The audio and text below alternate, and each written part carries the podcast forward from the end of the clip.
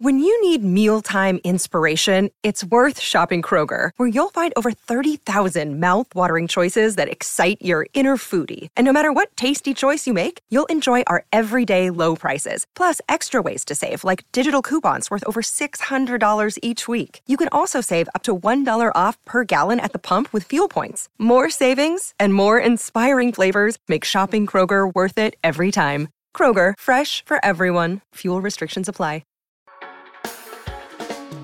Hey everyone, if you like this podcast, go behind the paywall to get privileged access to the smartest minds in finance. Visit realvision.com/RVPod and use the promo code podcast10. That's podcast10 to get 10% off our essential membership for the first year.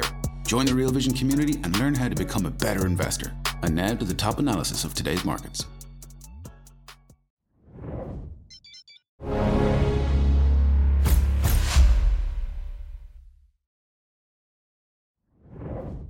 Hi, everyone. Welcome to the latest in our special series, Crash or Boom, How to Profit from What's Coming Next.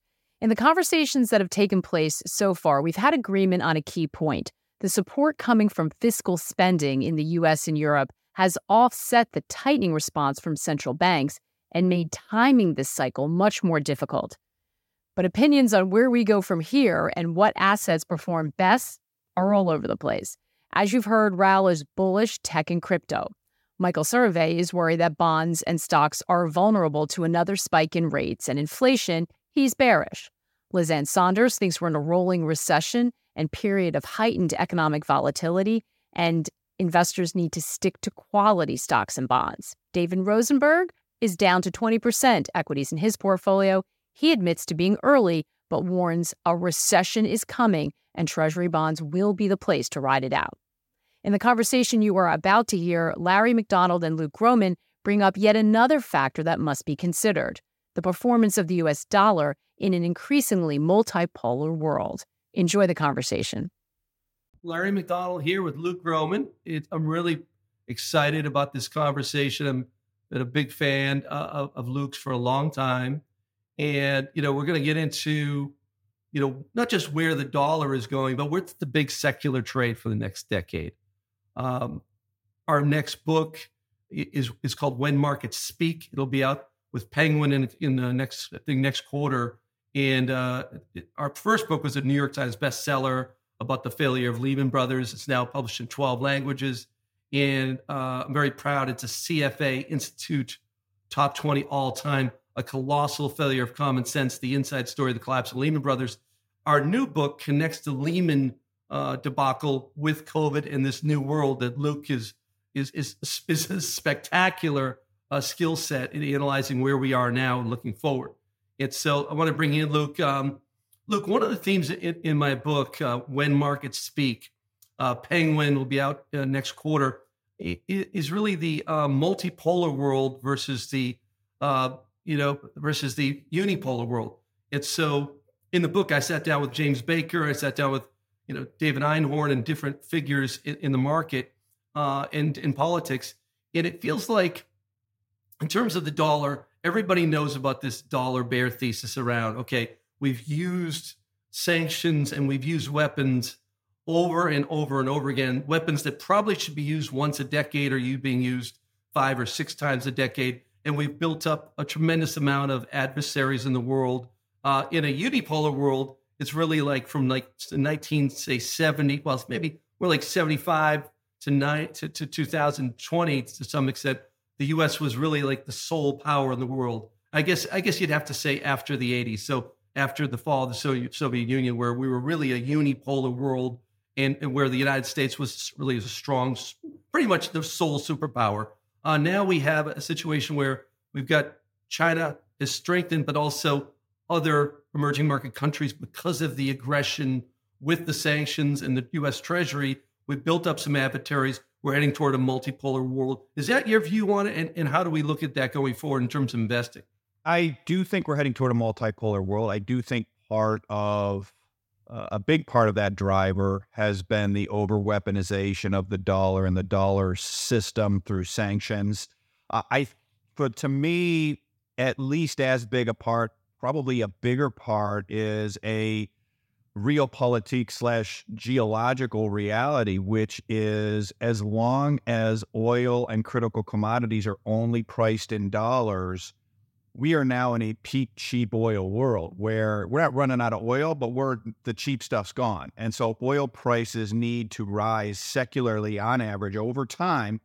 And as a result, that guarantees that dollar FX reserves will run out. And when they run out, as basically being spent down to buy energy, because energy gets more and more expensive every year and these emerging markets are growing, so they're using more and more energy every year, they then all are mathematically guaranteed of heading toward a late 90s Southeast Asia crisis, where you have to devalue your currency after you run out of reserves, you have an economic crisis, a political crisis. And so to me, it's a combination of the overweaponization of the dollar and the dollar system, which I agree 100%, but also this geological reality of peak cheap oil, where it is simply a matter of utmost national security for both the world's energy importing creditors of the United States, the Japans of the world, the Chinas of the world, the Europes of the world, and also the energy exporting creditors of the United States, the Russians, the Saudis, the Gulf, the GCC nations more broadly.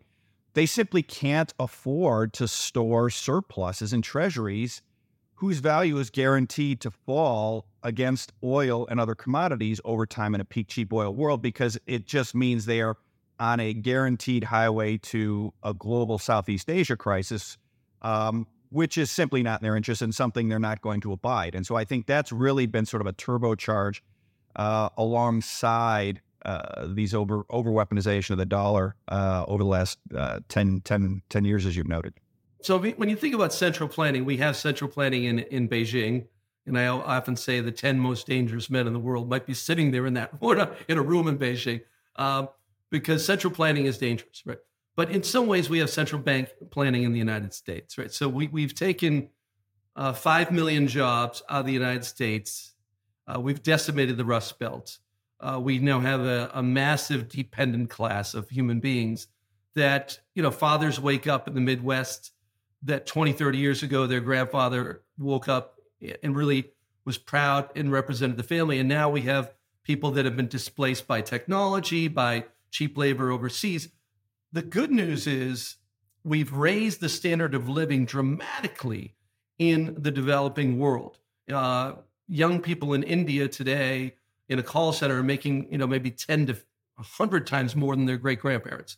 And so haven't we created a new class of energy consumers? So because we've raised the standard of living in India, raised the standard of living in Vietnam, but at the same time, if you look at the capital expenditure investment track from 2014, where we were, and if we were on that same pace to today, we probably would have spent an extra $2 to $3 trillion on oil and gas and metals and all the things that we need for the world. Since 2014, the global population's up about 600 to 700 million human beings, okay? And so there's a billion people in India that don't have air conditioning. There's a billion people in China that don't have an automobile.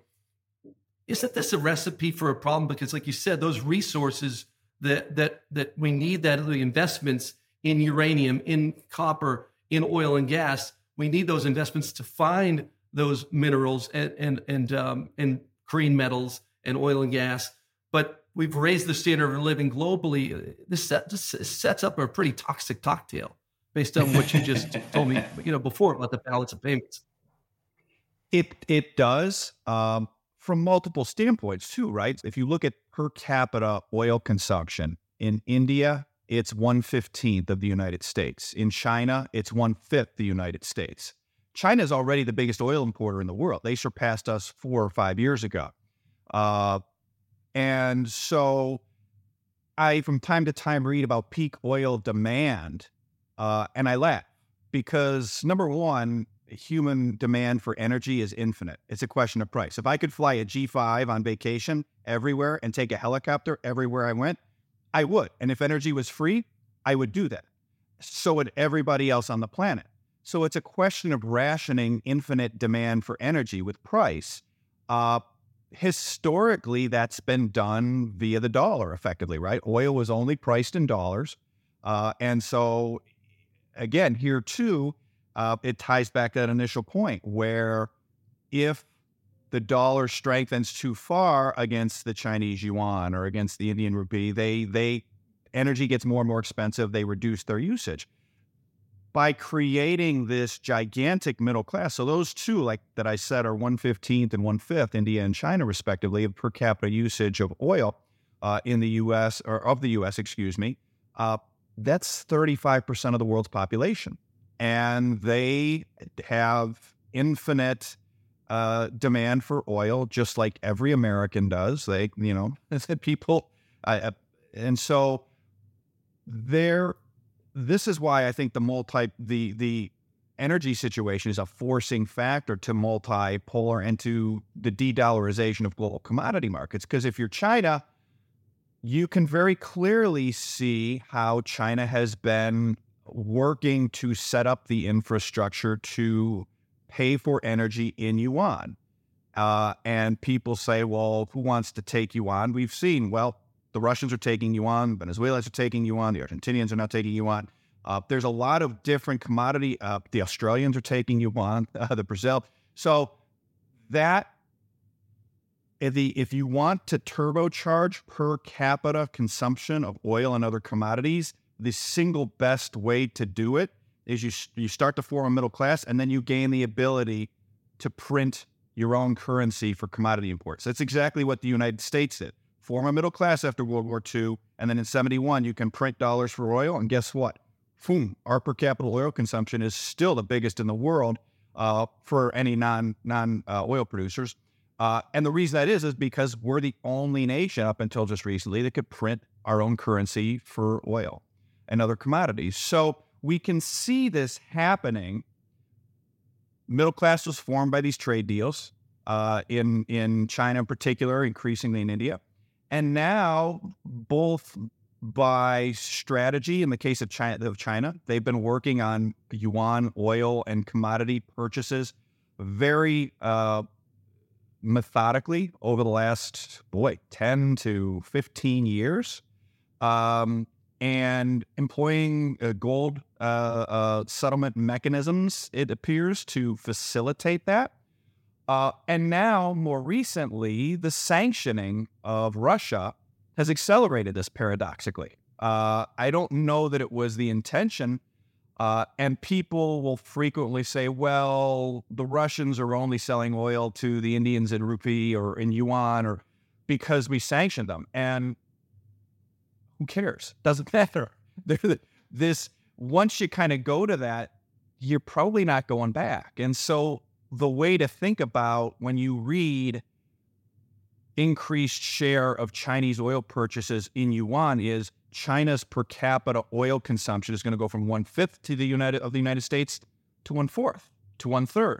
And the capita is so big in China that as you go from 1/5 to 1/4, it has enormous implications for global oil demand, let alone if India goes from 1/15 to 1/10 to 1/5. And at the same time, what's happening in U.S. shale, U.S. shale's peaking by virtue of some of these same sanctions where we implemented price controls in the United States with SPR. We dumped the SPR. That was a capping of oil. It was price controls. So they always work in the short term. They always end in tears in the long term. So this cheap oil dynamic, when overlaid with what's happening with shale because of U.S. sanctions last year, and more importantly with the strategic shift led by China, facilitated heavily by Russia initially, but it's now being more broadly supported to allow China to buy more of their commodities in yuan, is going to facilitate significant per capita increases in oil and other commodity consumption in China because they can print yuan for these commodities. And again, it's being facilitated through gold, which means I think is ultimately really good for gold, which is a whole separate discussion. But absolutely, it sets up a dynamic where it's really good for demand for oil. There's not a lot of increasing supply for oil. the marginal supply for oil has 90% of it's come from U.S. shale, which has been put under pressure by what the U.S. did last year with the SPR and with rate hikes. And then the final sort of, you know, creme de la creme or piece de resistance of this whole crazy setup is the U.S. bond market and the Western sovereign bond market more broadly is so over-levered, they can't afford any kind of oil inflation. You get oil inflation going, the bond market in the West globally is going to revolt, and that then forces the whole world towards what Japan's been doing with yield curve control. Hey, everyone. We're going to take a quick break right now to hear a word from our partners. We'll be right back with more of the day's top analysis on the Real Vision Daily Briefing. Another day is here, and you're ready for it. What to wear? Check. Breakfast, lunch, and dinner? Check. Planning for what's next and how to save for it? That's where Bank of America can help. For your financial to-dos, Bank of America has experts ready to help get you closer to your goals. Get started at one of our local financial centers or 24/7 in our mobile banking app. Find a location near you at bankofamerica.com/talktous. What would you like the power to do? Mobile banking requires downloading the app and is only available for select devices. Message and data rates may apply. Bank of America N.A., member FDIC. Yeah, so if you think of like normal commodity cycles of the last, 50 years, there always are the normal booms and busts because CFOs make poor investments, as many CFOs did in, say, the natural gas space in 2011, 12, 13, 14. Poor Aubrey McClendon, a victim there, at Chesapeake. And you've got these booms and busts where these companies make these tremendous investments in the uranium space. We've seen, a 10-year bear market with lower and lower highs, and now a new bull market. But when you have a normal commodity cycle, you have CFOs that make bad investments. Those CFOs get fired, and new CFOs today on the ground in the natural gas space, in the oil space, in the copper space, they're looking at their last 5 or 6 bosses that all got shot and fired, and they're making much more conservative decisions around capital investments. And then you throw on top of that the global dynamic around ESG, the multipolar world. It's more difficult to make investments in some parts of the world politically. If you look at Chile and Peru, you've got about 40, 50% of U.S. global copper production comes from certain parts of the world that have this political stress. So you've got the political stress, you've got the regulatory suppression from environmentalists and ESG, and then you have the normal commodity cycle of capital discipline into what you just described around a global dynamic of higher demand and higher energy consumption per capita. Doesn't this set up for and we're thinking about let's construct a portfolio of the next decade. The previous decade's portfolio was really designed around financial assets. So your FANG stocks, your growth stocks, your bonds, financial assets did well. And to the point where we almost have $20 trillion in the NASDAQ 100 today. I think it's about $18 trillion now versus a high of, say, $20 trillion in 2022. So it feels like the entire planet's wealth is still in financial assets. And meanwhile, you just set up a dynamic where the next 10 years, it looks to me like your BHP bulletins or your Chevrons could end up in the top 10 or top 5 market cap companies. So a transition into hard assets, a hard asset decade. How are you looking at that, financial assets versus hard assets, and investing over the next 10 years? Absolutely. I think the 60-40 portfolio of the last 40 years that has just sort of been buy it and forget about it and go to the beach, I think that's dead. I think the 60% equities, I think, will still work. I think 40% bonds, I think you always want to have some short-term bonds for income. But when I lay out and consider everything we've just talked about, Larry, I don't know why you own long-duration bonds at all in a portfolio. I don't know what especially when they're yielding below short-duration bonds. If with an inverted yield curve, as an investor, not a trader, as one of my best relations on Wall Street calls, it's just blood sport. For what? I don't see the purpose. So I think we're in the very, I mean, may not even be in the first inning. We may be in pregame batting practice for a shift where the 60-40 portfolio goes from 60% stocks, and that 60% alternates between growth and value over the course of, you know, various mini cycles within that long cycle, to 60-40, you know, 60% stocks, and it's I think within that, bonds are going to be a very tiny part. And I think they'll be mostly, shorter duration. And I think you have a vicious sector rotation within the 60 of equities of commodities, industrials, because we haven't even talking on top of all of what we just talked about, a hugely bullish secular dynamic for commodities and industrials. We haven't even gotten to the whole,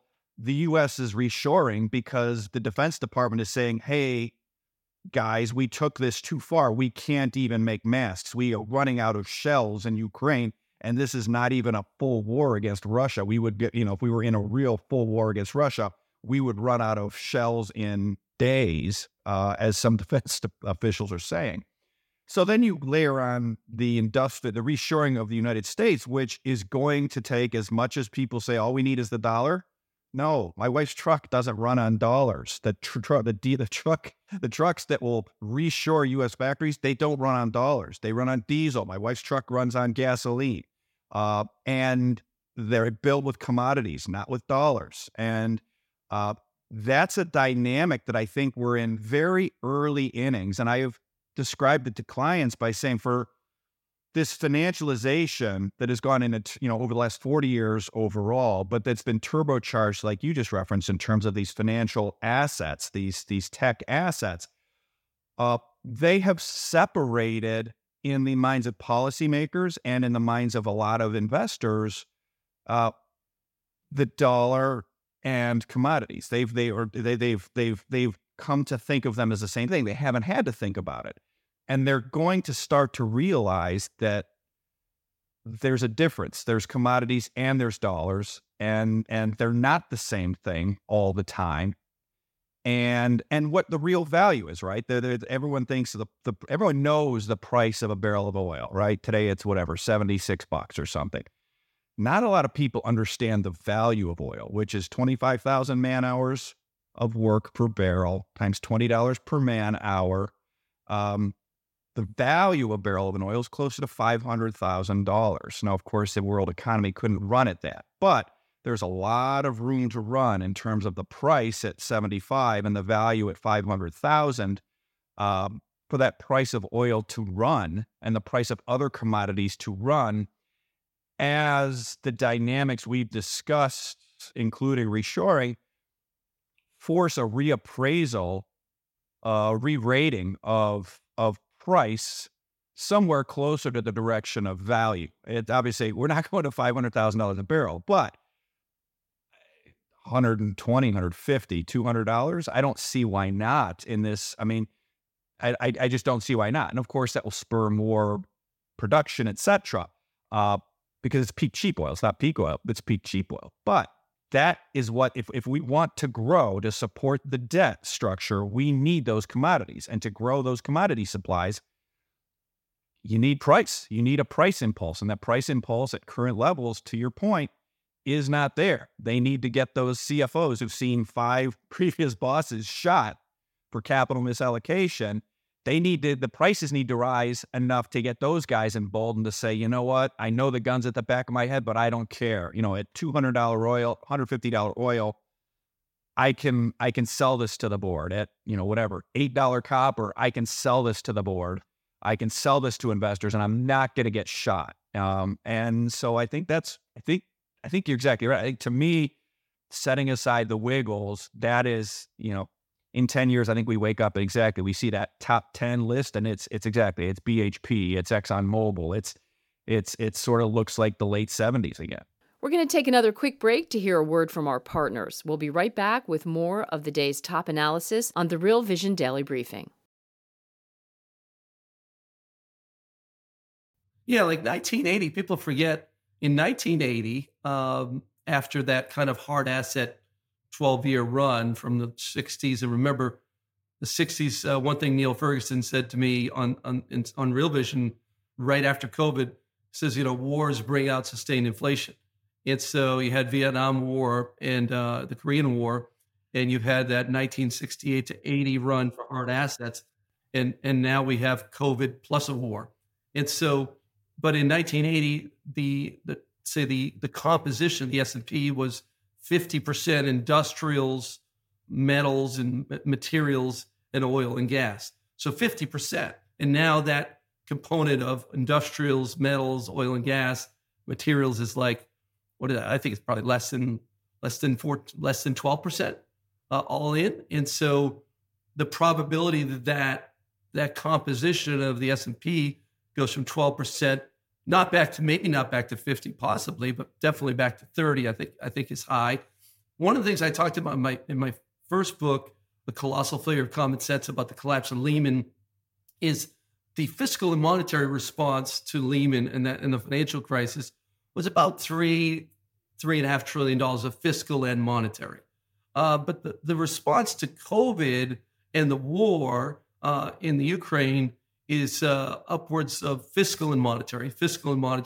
So all in fiscal, I think it's close to 9, the rest is monetary. So you're close to $14.3 trillion of fiscal and monetary. And one of the things I said in my book was, if you take $1 trillion and you put it in a box, right? Take $1 trillion, you put it in a box, it won't create inflation. And essentially after Lehman, that's what they did, where we had a crisis in the banking system. They needed to fix the banks, so they needed to have that little bit of a curve where you could fix the banks. The banks could borrow here, lend here, and over time, through trillions of dollars or trillion plus dollars, they could repair their balance sheets. So if you had a $50 billion loss over time, and that's why if you look at the chart of Citigroup or any one of these stocks, you've had this huge drawdown in the financial crisis, but over time they've been able to make that money back. So that's one of the reasons why I think that we didn't have any inflation post-Lehman. Really, we took $1 trillion, we put it in a box. We weren't injecting money into people's bank accounts. Now, here we are today, out of that $14.3 trillion of fiscal and monetary, we've deposited hundreds of billions of dollars in people's bank accounts, whether it be through COLA adjustments to inflation. Now, 70 million Americans, 70 million, got a 9% pay raise this year. That's one of the reasons why the fiscal side is up, I think, 15% year over year this year. We're spending 15% more this year than we did last year. And so when you think about the interest on the debt, because of all this fiscal and monetary, if the Fed keeps rates here for 12 months, Luke, just they lecture us over and over again, higher for longer. If they really keep rates here for 12 months, a year from now, interest on the debt is not $1 trillion, but really like 1.3 trillion, okay? And then that crowds out your defense spending and your, all of your discretionary. And I noticed, what the worst performing equity sector right now is in the last 4 months? It's defense stocks. I mean, defense stocks are underperforming the S&P by since April by over 20%. Whether it be Lockheed or Raytheon or whatever. How do you see this dynamic where you've got the fiscal and the monetary response, and then that crowd out of certain spending next year, and how does that play out in Washington and with the budget? It's a great point, and I would start by tying it back to the tail end of the prior discussion, which is in the late 70s. When Volcker did what he did, U.S. debt to GDP was 25 to 30%. It's 120 now and rising again. When Volcker did what he did, deficits were anywhere from 1 to 3% of GDP. Trailing 12 months, they're 8.5 and rising because of what the Fed's doing. So it is a very, very different dynamic. And what that all speaks to is, again, another overlay on top of, all right, we overlay the reshoring on top of all the secularly bullish commodity and industrial stuff we talked about. But now you're in a Western sovereign debt position in particular that these sovereigns simply cannot afford to let rates do what they did in response to higher commodity prices. Mathematically, they will have to implement yield curve control because, like you said, $1.3 trillion a year from now, pro forma, if rates just stay here, that is 150%, almost 160% of the defense budget.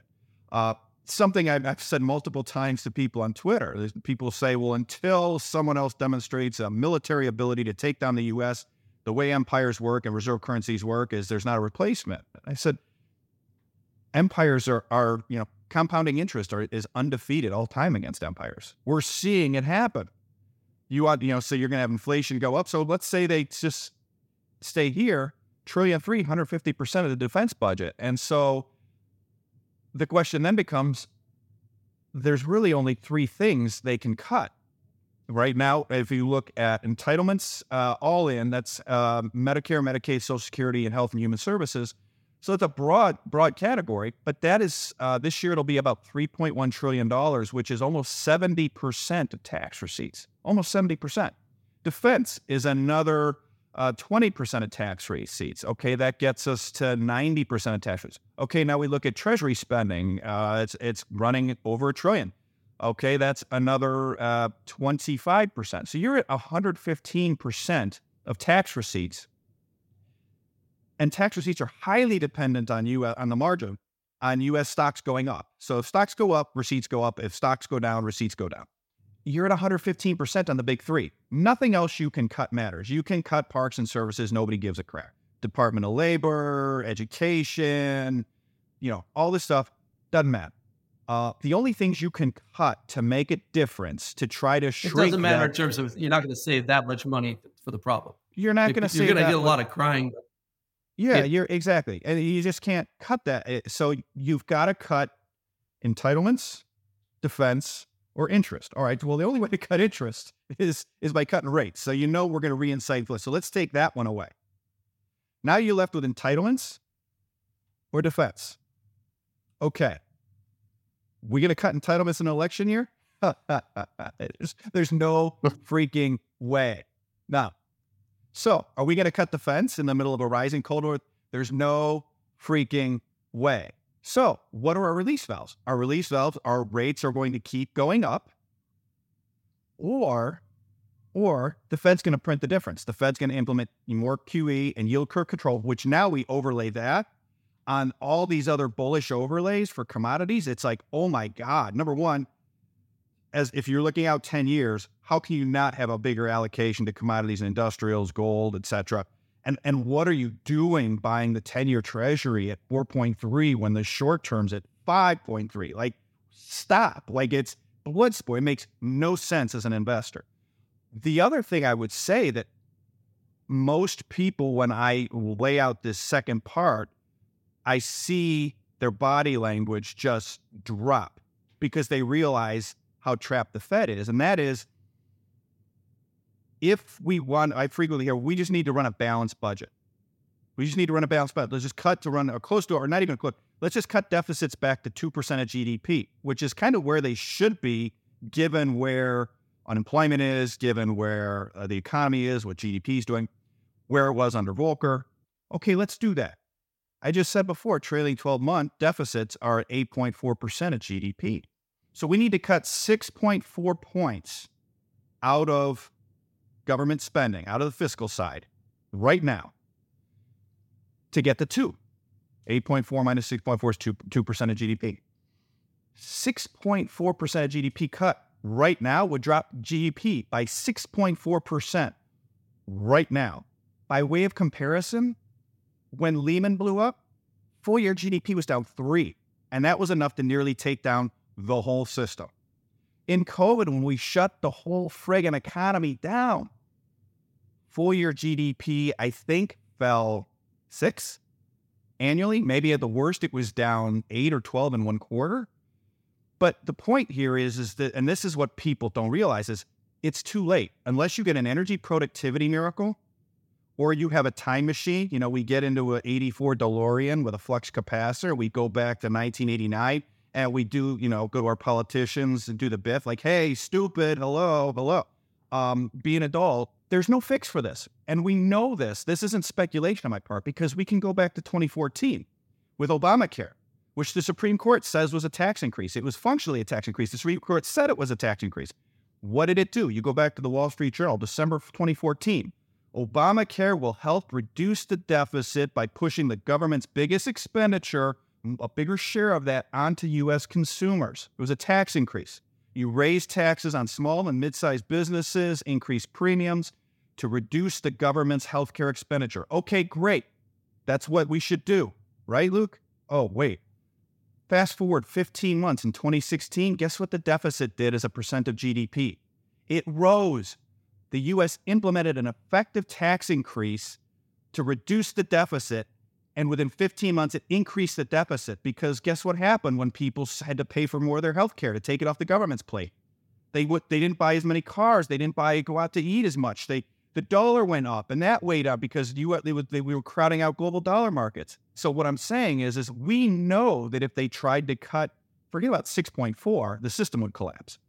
Even if they cut 3, which the system would probably still collapse, within 15 months, the deficit's not going to be 5.4. The deficit's from 8.4. The deficit's going to go to 10 because you're actually going to be reducing current incomes, and people don't understand the dynamic that it's a little bit, and I don't want to make light of being sick, but if you wait too long to get treated for certain diseases, they don't say, well, it's okay. They say, here's some opiates, and we're going to make you comfortable. We're going to put you in palliative care, and this is all we can do for you. And so the palliative care in this case is more QE or yield curve control or miracle. And miracle is productivity, massive productivity boom from any number of different things, technological, demographic, et cetera. We can talk about that. But I find that it's just very poorly understood that they're this cornered. Now, we behind me, we run a conversation on Bloomberg with institutional investors in about 20 countries, and it's 99% buy side. So it's hedge funds, mutual funds, pension funds. And we're constantly talking about these things and different trading themes. One part of the conversation that's been talked about in recent months is on the fiscal side, a lot of this fiscal, the Democrats, quite brilliantly, they've approved a lot of fiscal because they knew the Republicans would potentially take the House and stop them. And now they're slow walking a lot of this fiscal in from spending that from the debate is a debate, but from all the spending that's been approved in recent years, especially in the last 18 months, there's a certain amount of it that hasn't really gotten into the economy yet. Whereas it's not really, say you have shovel ready projects in environmental, take the US power grid, for example. You take Biden's infrastructure plan, they want to do Build Back Better. The US power grid is in some parts, 30, 40, 50 years old, some parts 20 years old. We're going to put all these electric vehicles on it. There's 200,000 new electric vehicles in Texas, and the grid is buckled, literally almost broken down 3 times since, I think 4 times in the last recent years. The estimates around this spending are upwards to fix the power grid that you're going to put all these electric vehicles on is anywhere between $5 and $6 trillion. Now, some of that's already in the hopper, but what are the investments? I'm thinking looking out the next 10 years. I'm thinking about aluminum, copper, because this capital is going to go to work. We have to fix the grid, but some portion of the fiscal has been implemented, some portion has not. Have you given any thought to what's been implemented, what isn't, and why that's creating more? Because we technically potentially should have gone into recession based on a lot of indicators out there, leading economic indicators. ISM, Raoul Powell's done a good job looking at some of these things, but we haven't because of this drag out fiscal. Have you looked into that at all, and how that's playing out in markets? I have. We've done a lot of writing in the last 4 months in particular about fiscal dominance, that basically the Fed's not in control anymore. The U.S. government is. It's interesting when you go back, the weakest economy that we've had was in 2Q and 3Q last year when U.S. fiscal outlays were declining year over year. Other than that, the rates haven't impacted overall headline GDP as much as many people, myself included, initially, I had 28 years of experience teaching me the wrong lesson, that the Fed is dominant and the Fed is going to drive a recession.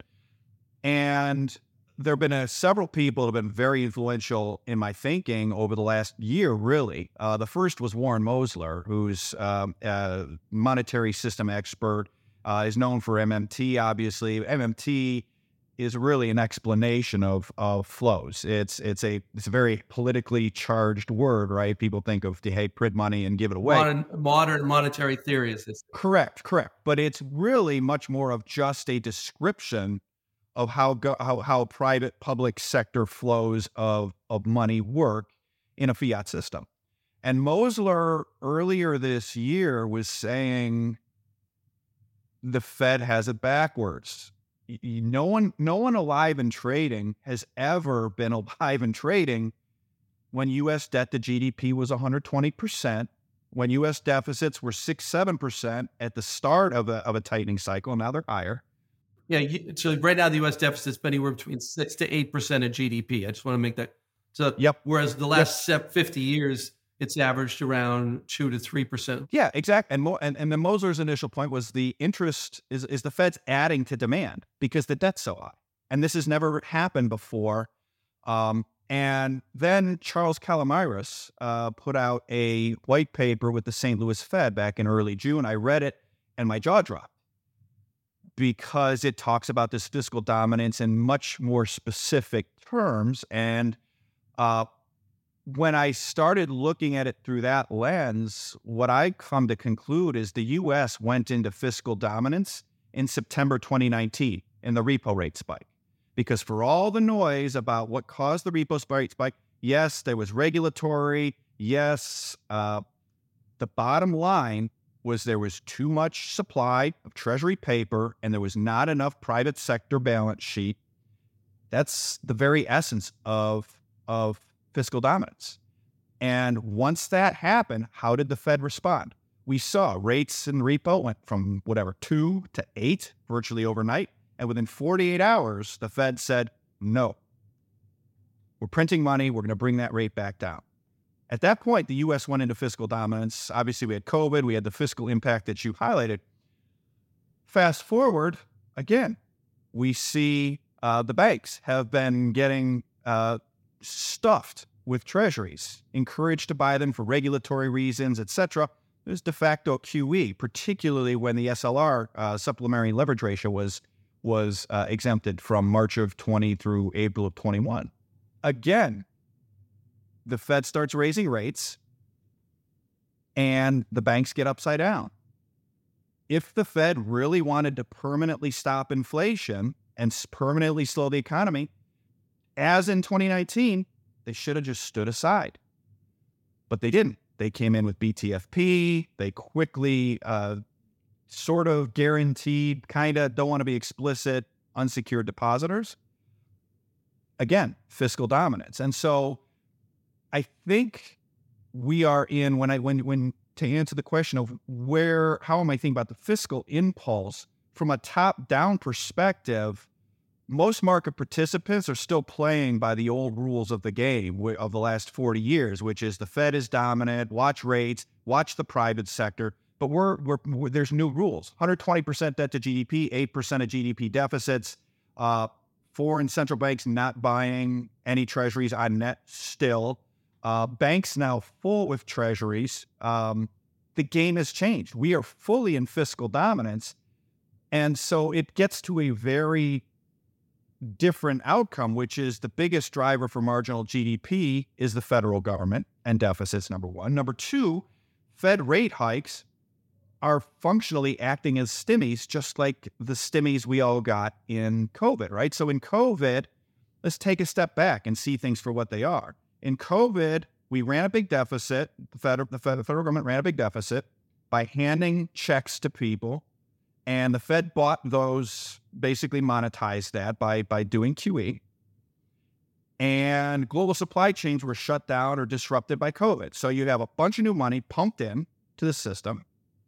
as supply chains to provide goods against that pumping in of money was curtailed, and we got inflation on a lag. Very high inflation, highest in 40 years. Okay, let's fast forward to now and the Fed rate hikes we were talking about before at 5%. If they just stay here, we're going to have $1.3 trillion in interest. $1.3 trillion. That's just a stimmy. It doesn't go to everybody. It goes to wealthy asset holders. And so it's a little bit more sterilized. A lot of those asset holders are overseas. Like that money actually leaves the country to some extent because people that own treasuries around the world get our interest. It doesn't really come back to us. It does, but it doesn't. It does, yeah, exactly. And there's some whole bunch of perverse political impacts, right? So basically we're helping China fund their military to put up a defense against us by raising rates because they still own whatever, $800 billion. But that's, again, separate discussion. So you have $1.3 trillion in interest stimmies, increased fiscal impulse based on what the Biden economics are doing, Bidenomics, inflation, et cetera. Again, it's not direct to consumer, but it's defense and it's inflation reduction, it's reshoring, it's these environmental imperatives. And what's the Fed's rate hikes doing to the private sector? They're curtailing. It's not as drastic as COVID, but we can see it in the ISM, we can see it in production indices, we can see it in all these. The private sector is shrinking, the lending, and it's going to shrink more from the lending survey, the private lending survey is done by the Fed. There's not much functional difference between what we did in COVID, stimmies, curtail production, add 9 months, holy crap, we have 8% CPI, to $1.3 trillion in interest stimmies, curtail production a little less, and yet consensus is, oh, don't worry, inflation's going to stay low. Ain't going to stay low. You're pumping money into the system via fiscal, paradoxically via rate hikes. And so most market participants are still playing the old game of, hey, the Fed's dominant. Fed's not dominant. Fiscal's dominant now. Everybody's long the last decade's portfolio. Everybody's long. Everybody's still long. We are going to see the greatest migration of assets, of wealth in the history of humanity in the next 3-4 years. Absolutely. Now, if you think about waste, you brought up some of the problems. Here's what I hear. So one of the investors in our book, I think one of the most brilliant guys that I've met on Wall Street over the years, Mark Chabal was at Moore Capital for years. Zach Goldman Sachs now runs the family office. But Mark's point in my book, in our conversations, I can say this with permission, is financial repression. And let's just describe what that is. It's when you keep the rate of interest below inflation. And so I'm thinking about I want investors listening to us right now to see what the next decade is going to look like, because it's not just about, you're right, it's about yield curve control and that type of thing. But aren't they going to have to force the entire U.S. pension system to own a greater percentage of, say, treasuries? Or aren't they going to have to force the banks through regulation to own even more treasuries? So what in terms of financial repression, and I've read some of the white papers out there, and there's some interesting white papers that are coming out. We're looking at really, I don't want to say China-like state demands, but in order to get through this, there has to be some type of pressure on the private sector to own treasuries because the Fed can't do it all. Yeah, so I'm going to have 3 points on this. I'm going to try to remember them all here. The first is, yes, absolutely. And you're seeing some of these white papers. So Calamiris, for example, his white paper on the U.S. being in fiscal dominance highlights that the rate of inflation to get out of our current debt position, if you don't do any financial repression, given current levels of deficits, and given current levels of basically the status quo system where it's set up, you're going to need 40% CPI inflation. I read that paper, and I've been thinking inflation would be way higher. My jaw dropped. He notes that if you financially repress the banks, what you do is you increase reserve requirements. So exactly, hey, you have to own way more treasuries against your capital base. And you're starting to already hear that, right? Every time you hear the Fed come out and say, oh, the banks are a little unsafe, banks are fine. The banks are a little unsafe. We need to increase capital requirements 20%. We've seen a number of these. That is them going, oh shit, we have a fiscal problem, and they're setting the stage for this financial repression. So Calamiris noted that if you significantly raise reserve requirements, so they got to hold a lot more treasuries against their asset base, number one. And then number two, slash the reserve rate back to zero, right? So right now the Fed is paying these banks to 5.3, 5.2, I don't know what the number is, % against their excess reserves to keep those reserves in that $1 trillion box that you referred to, right? That's the reason that $1 trillion box is still there now that they've earned their way out of it, is because they're getting paid to keep it there. The Fed's basically bribing them not to lend the $1 trillion in that $1 trillion box. So what the Fed could do is say that $1 trillion in that $1 trillion box, now you get zero. Now, normally the Fed would go, or those banks will say, well, fine, we're going to take it out and we're going to lend it across the economy, GDP up, inflation up. Okay. What Calamiris says, one step to doing this is you say, hey, you've got to hold that whole trillion as capital, and we're not paying you for it anymore. And if they do that, Calamiris said, it kills the banks, kills their profitability, but it gets inflation needed to get out of this mess down to like 16%, 16%. So again, if you go all in with the financial fresh tools, you get inflation down to 16%. You kill your banks, and again, this ties back to my point about like people don't understand how cornered they already are. If you kill your banking system by stuffing them full of treasuries and cutting the reserve rate to zero, you get inflation down to 16% in his white paper. And you go, oh my God. So, okay, that gets us to the second point. The dollar as global reserve currency, fundamental underpinning is open and free flows of capital. And this is a side of it that I don't often hear. Yes, financial repression, I think some version of it will absolutely happen. The problem is you can only do a little bit, particularly with foreigners. You can do whatever you want to your own people. Problem there is the boomers have all the money and they're net sellers. Like there isn't a rate that you can raise rates to convince a 70-year-old boomer to change their time preference, right? Like they're saying, I got 5 good years left, maybe 10. I don't give a shit if the Fed pays me 20. I want my money and I want to go to Italy and I want to buy the fast car that I always wanted as a kid. And I want the third house and I want that. The US government's rate sensitivity is way lower than the Fed, than these boomers. And so the boom. And the boomers, I think, have 78 trillion of wealth, 78 trillion of wealth, versus the millennials only like maybe 6 trillion, 6.5. Right. And the oldest boomer now is 78. And when Lehman went down, the oldest boomer was obviously kind of in the early 60s, 63. It's a totally different ballgame. Yeah, but aren't those boomers at 78 more inclined to own fixed income now than they were after Lehman failed? So that's one possible thing that would help the equation. I think at some level, once you get immobile and sick, yes. But, you know, the average 78-year-old boomer is the healthiest 78-year-old in the history of mankind. And again, we just locked them down for 3 years, and we told them they're going to die way sooner than they think. And so there's just a YOLO trait amongst boomers. I mean, go to any restaurant in any city in America and look around. You'll find that at least 2/3 of the people are boomers. They go out to eat every night. They go on lots of vacation. And God bless them. Like, they've lived great lives. They've full lot.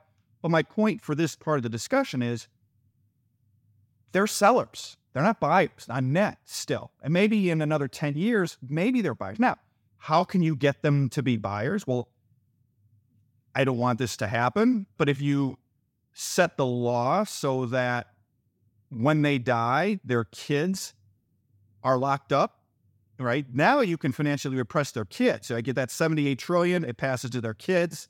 What do you mean by locked up? Yeah. You lock that up. In terms of What do you mean by kids locked up? Oh, their wealth, right? So the boomer dies, his estate passes to his 45, 50-year-old kid. Yeah. And the government says, sorry, we're going to take 70% of that. Or you can't touch 70% of anything a boomer hands you in death benefit has to go into treasuries, into 30-year treasuries. No more, or no more step up in cost basis, right? Because there's a lot of different, exactly. There's a lot of different ways you can do that. Now, that brings me to my third point. So you can do that with the boomers, but again, you can't do that too much with international because that has dollar reserve currency status, right? We're already talking about this de-dollarization of commodities because out of necessity. But if you start telling foreigners, hey, we're going to pay you 3 when inflation's 16, you'll see what we've been seeing, which is they're going to give you the middle finger and they're going to sell treasuries and they're going to buy gold. And that's exactly what central banks have been doing for 10 years because I think they've seen the writing on the wall. So that's not just a Fed, that's a treasury issue, right? Because the dollar typically is the purview of the treasury. Anyway, okay, third point. And this is the big one that people tend to miss, which is the last 40 years have basically been about financially repressing foreign U.S. creditors, right? On average, for the last 20 years, certainly since Lehman, the United States debt has grown by 8% per year CAGR, compound annual growth rate. The rate on that debt has rarely been above 4 and rarely been above 3. That's like the greatest deal on the planet. Like I will borrow $100 trillion from anybody that will let me borrow 8% more than that every year at a 2%, 3%, 4% rate. It's stupid. I will do it for the rest of my life. And that's been what we've done for the last 15 years. And now the rest of the world. So basically, that is akin to your kid having a drug problem and stealing from the neighbors, going in every night, breaking into the neighbor's house, stealing some jewelry, hawking it. You're like, oh, my kid's doing great. Doesn't affect me at all. Once foreign central banks stop growing holdings of treasuries, once foreigners, in particular the central bank level, stop growing holdings of treasuries, the U.S. has to fund more of its own deficits. And if you financially repress your own people, it's like your kid's stealing from you to have a drug habit. You end up poor. In the first scenario, your net worth, your net income isn't hit at all. You don't notice. In the second situation, where your kid is stealing, your wife's wedding band and selling it for drugs and then raiding your bank account, so that's financial repression. So it is very much a decline in real living standards that, oh, by the way, suggests bullishness for a commodity portfolio over the next 10 years. So that's, yes, they can financially repress planning. There are some dollar implications in terms of reserve currency status. You can do too much to the foreigners, and that's something that is almost always left out of these discussions of financial repression. And for a very simple reason, no one wants to talk about it because there's no easy answer. And number three, so repressing your own people, it's like, your kid's stealing from you to fund a drug habit as opposed to stealing from the neighbors, when we were repressing foreigners by the way we've run the system over the last 15, 20, 40 years. It all goes back to Tocqueville and Titler. You go back to the late 1700s, and there were these predictions of the cycle of democracy, because no democracy's ever lasted more than 275, 250 years. And, with all democracies, there's like a cycle where you start off in apathy, which you think about, you start off in bondage is actually the first state. Bondage, you think about the United States under the UK, right? 1775. 5, 6, Tea Party, that's bondage essentially, right? And then you've got spiritual faith. Then you've got entrepreneurship, abundance, 1950s, 1960s. And then you have the apathy. Then you have a little bit of dependence, despair, back to bondage again. And you could see this cycle in the world in, say, Argentina. You can see it in the world in, say, Venezuela. You could see this cycle forming, and it's been out there. Other parts of the world, United Kingdom, I wouldn't say it's not a pure democracy. It's a monarchy turned into a democracy to some extent. It's not a real republic. But if you look around the world in that cycle, and if you look at the United States, the argument for the dollar is, you know, we're the cleanest of all the dirty shirts. And that's going to, and that's essentially what's enabled the politicians to grossly be so irresponsible, right? Because we've always been the cleanest of all the dirty shirts. And now we look around the world and there are a lot of dirty shirts out there. And so, you know, how do you quantify the dirty shirts versus, you know, versus the politicians on Capitol Hill that have been so, you know, really recklessly irresponsible? You know, my friend Brad Johnson always says, well, everyone does this in all these capitals. He's 100% right. The dynamic that I think is grossly underappreciated is that in this whole discussion is the net international investment position, which in the United States from 1976 to 2012, the U.S. net international investment position was positive 10% of GDP to negative 10% of GDP. Basically a linear decline from positive 10 to negative 10 from 76 to 12.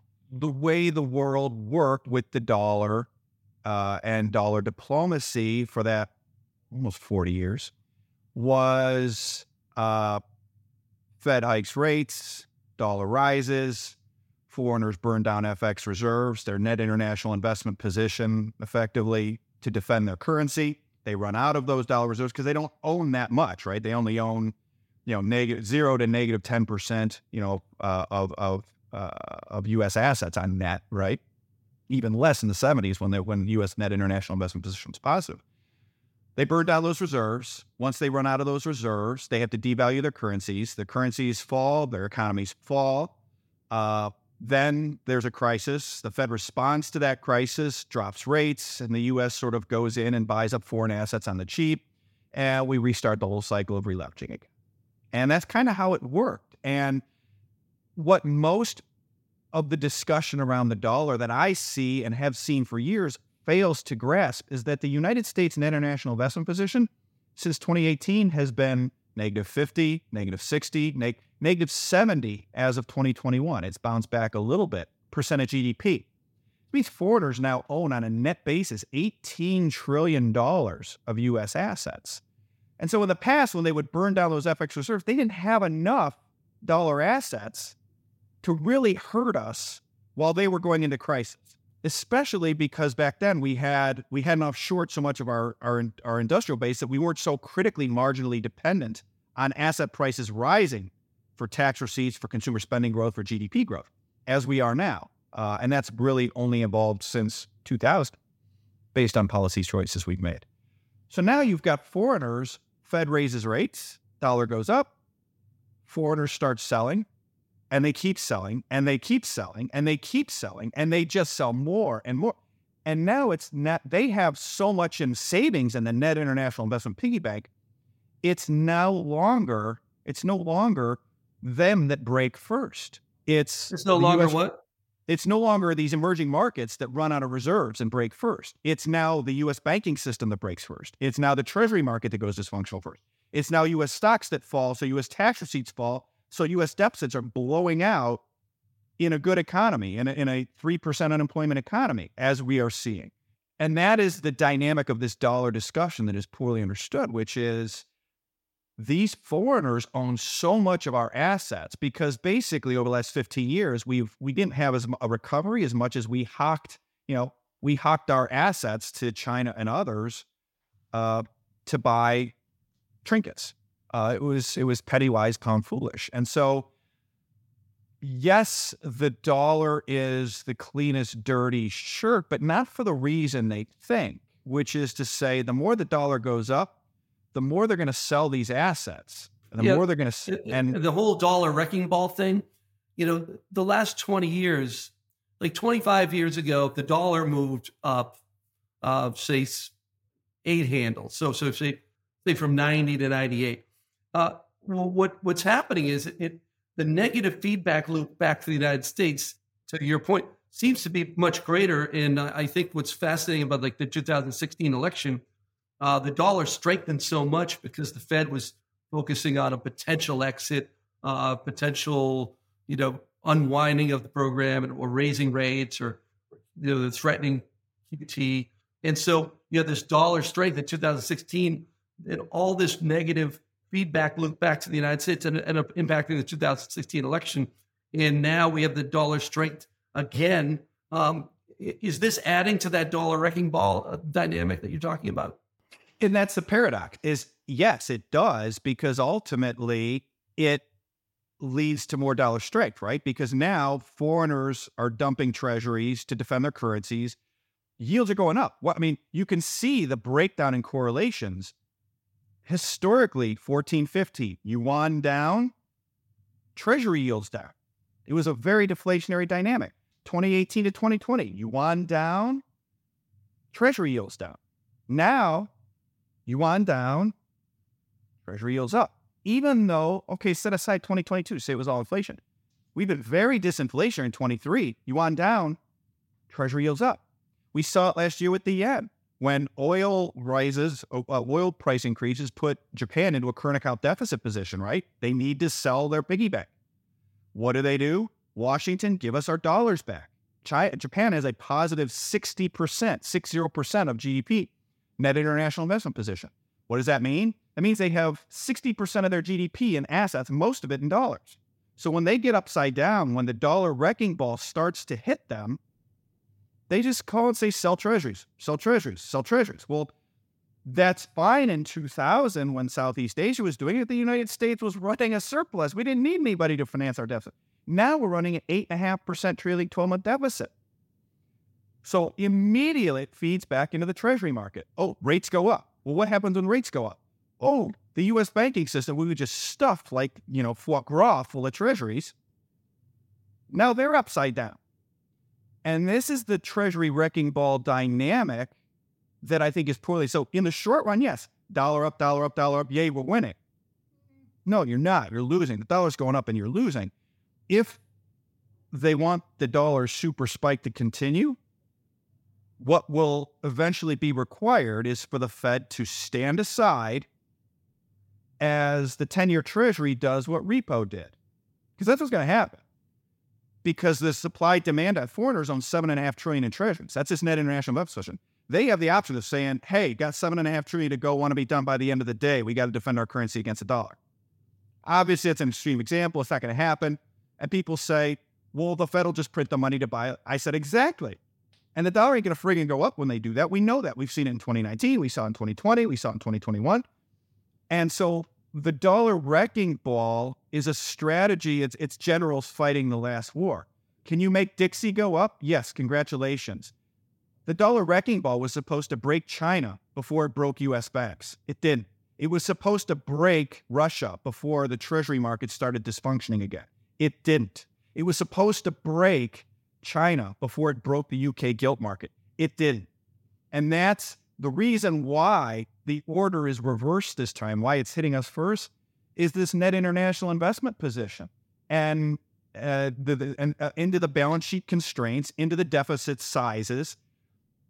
If you run the wrecking ball, you turn foreigners into sellers, $7.5 trillion to go, want to be done by the end of the day. And the Fed's going, I got $1.2 trillion to do over the course of the year, want to be done with QT, $100 billion a month. And Treasury's going, hey, I got $2.2 trillion to go. And the banks are going, oh, shit, we're upside down. I got to sell some because my CRE credit losses are building. You told me to buy this stuff as high-quality liquid assets to sell in a crisis. Now I'm a seller, too. Uh-oh, what do I do? So now the banks are a seller. And the boomers are like, hey, I want to go to friggin' Italy and drink wine because you locked me down for 3 years and I got this Treasury portfolio. I'm a seller. Who the F is buying? There's no buyer, not right. At these rates. There's no buyer. And this is the part, like the dollar wrecking ball, like can you make, will the dollar go up on that? Yeah, the dollar will go to friggin' infinity. Congratulations. If you stand aside, let the U.S. default on treasuries, literally, we're not paying any of it. The dollar will be at 1,000 that day on the Dixie. Congratulations. Where do you go? You won. It's they're fighting the last war. It is hilarious to me to watch people cheer this going up. And oh, by the way, as that happens, like stocks ain't going to be going up, it'll be yields up, dollar up, U.S. defaults. And oh yeah, so will everybody else. Great. Who cares? Like, it's like, well, my neighbor died and I died of a gunshot when he died of cancer. So I was quicker for me. Like, you're both dead. Doesn't frickin' matter. Europe will be in trouble. Japan will be in trouble. China will be in trouble. And you know what the game will turn into is all right, everybody take your gold and put it on the table. You know, call. Who really has gold? Because the oil sellers are going to be going like, I'm not selling for this confetti paper. I want to be paid in gold tomorrow. That's what Saudi says. Yeah, and it is gold. It's it's a whole portfolio of hard assets, and that might be the portfolio for the it's the aluminum to and copper to work on the U.S. power grid. It's platinum and potentially palladium for the hydrogen.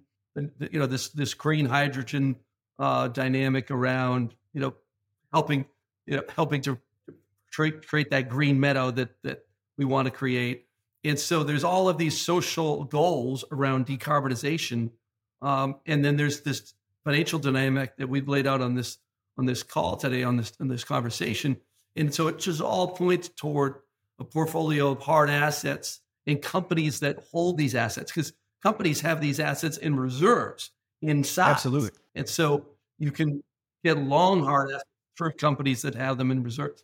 Yeah. Anything in closing you want to wrap up with? But I think it was a spectacular job you did. And I really appreciate I really appreciate that 20,000 foot view, which, nobody really bothers. Everybody's microscopic and we really need to have that Tocqueville, Tyler, that 20, because, at the end of the day, Tocqueville and Tyler, what they used to say is a democracy can only last until the people realize they can vote themselves largesse from the public treasury, right? That's why democracies don't last, because each generation that goes on is a little softer, not as stronger. They're voting themselves largesse, and eventually the spending overwhelms the receipts, the tax receipts. And that's kind of where we're headed. That's exactly it. And it's going to force, the dollar wrecking ball dynamic we were just talking about. It brings forward, yield curve control is coming. And every tick up in the dollar brings that forward. I don't know if it brings it forward a week or a month or a quarter, but it brings it forward. And that's where this goes. And that's ultimately where I think the financial repression will be in the treasury market, in the Western sovereign bond market more broadly. And I think what we've been watching over the last 15 years has been those investors with the luxury of not having to mark a portfolio to market on a monthly basis or on a quarterly basis or on a yearly basis, making that move. So when you see global central banks stop buying treasuries on net in 2014 and moving into, in particular, what Zoltan's talked about, FX, storing more of your FX reserves de facto in commodities, right? So historically, China used to sell out to us. We would give them dollars. They would take the dollars. They'd buy treasuries. And then those treasuries were the piggy bank to buy commodities in the future, all priced in dollars. And what we've seen is a move by China to gain greater ability to buy commodities in yuan, but then also cutting out the middleman of the treasury market. They're not buying treasuries, and they haven't. They've been selling. And while people say they are in a dollar shortage, that last year, or in the last 6 months, they've signed two 27-year-long LNG deals with Qatar. That's just buying gas in the ground, and that's the whole trade. China has the luxury of not needing to mark their book to market monthly, quarterly. All they're doing is saying, "I want to be long. I think LNG bought direct under the ground is going to be greater value to me than buying 27-year treasuries." And then when I need the gas, selling the treasuries and buying the gas. What they're saying is treasuries are going to collapse against gas. They're going to collapse against oil. They're going to collapse against gold. They're going to collapse against the stuff we need to live and run our economy. And I think that is the trade, and not even the trade. I think that's that secular 3-4-10-year investment that you let off by talking by. And so I think it's important to see things for what they are in terms of how that system is evolving, driven by the factors of financial repression and over-indebtedness and geology that we talked about before. Well, thank you, Luke. And it was a pleasure to be back on Real Vision. I haven't been on in a while. Our book is When Markets Speak. I hope, Luke, I can count on you for a blurb, because we'll be out in the next couple of quarters. And it kind of goes into the heart of this conversation. It looks at the next portfolio for the next decade, the next 20 years. And it's been great to share this hour and 20 minutes with you, Luke. Thank you so much. It was so interesting to hear Luke talk about the dangers of spiraling debt levels. It's something Raoul also brought up, but the two come to very different conclusions about what happens as a result of that.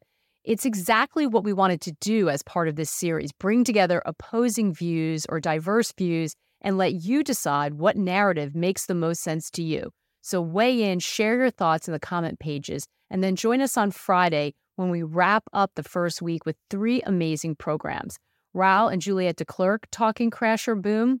At 1 p.m., I'll bravely be joining the pro-macro insiders, Raoul, Julian Brigden, and Harry Melandri. And then we finish off with Raoul and I live on the Daily Briefing, unpacking it all and taking your questions, hopefully over a drink. I hope you'll join us for all of it. In the meantime, take care and good luck out there.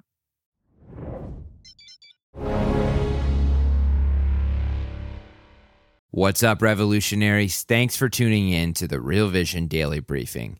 For more content like this, head over to realvision.com and get unfiltered access to the very best, brightest, and biggest names in finance.